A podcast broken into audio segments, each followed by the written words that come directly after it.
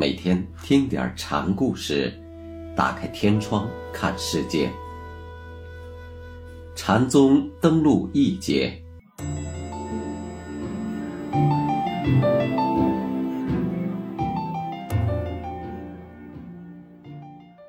今天给大家讲石拱会藏禅师的第三个小故事，题目是“三十年张公”。会藏禅师是由马祖说剑法开悟的。以后他离开了师傅，住到了石拱寺时，他也经常用弓箭来接引途中。有一位三平和尚，初来石拱参谒会藏禅师，一见面，禅师就对他高喊：“看剑！”这位三平也不是等闲僧，一见禅师如此，便拨开胸前的衣服，挺胸对会藏禅师说：“你这是杀人剑，活人剑又是什么呢？”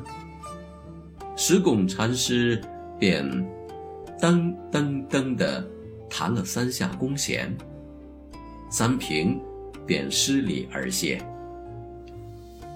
石拱说：“三十年来，张弓架箭，才射到你这半个圣人。”说着，便把弓箭折弯了。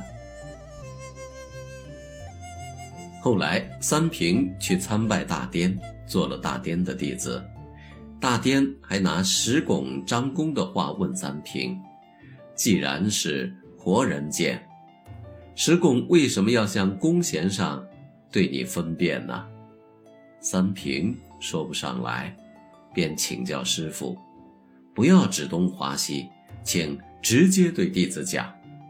大颠说：“幽州江口石人蹲。”三平一听便说：“这还是在指东划西。”大颠是潮州的和尚。却说幽州江口的石人，不是在指东划西吗？大颠这才直言相告：若是凤凰儿，不向那边套。凤凰儿一同有出息。大颠和尚是说：你若是个有出息的和尚，就不要去管幽州不幽州。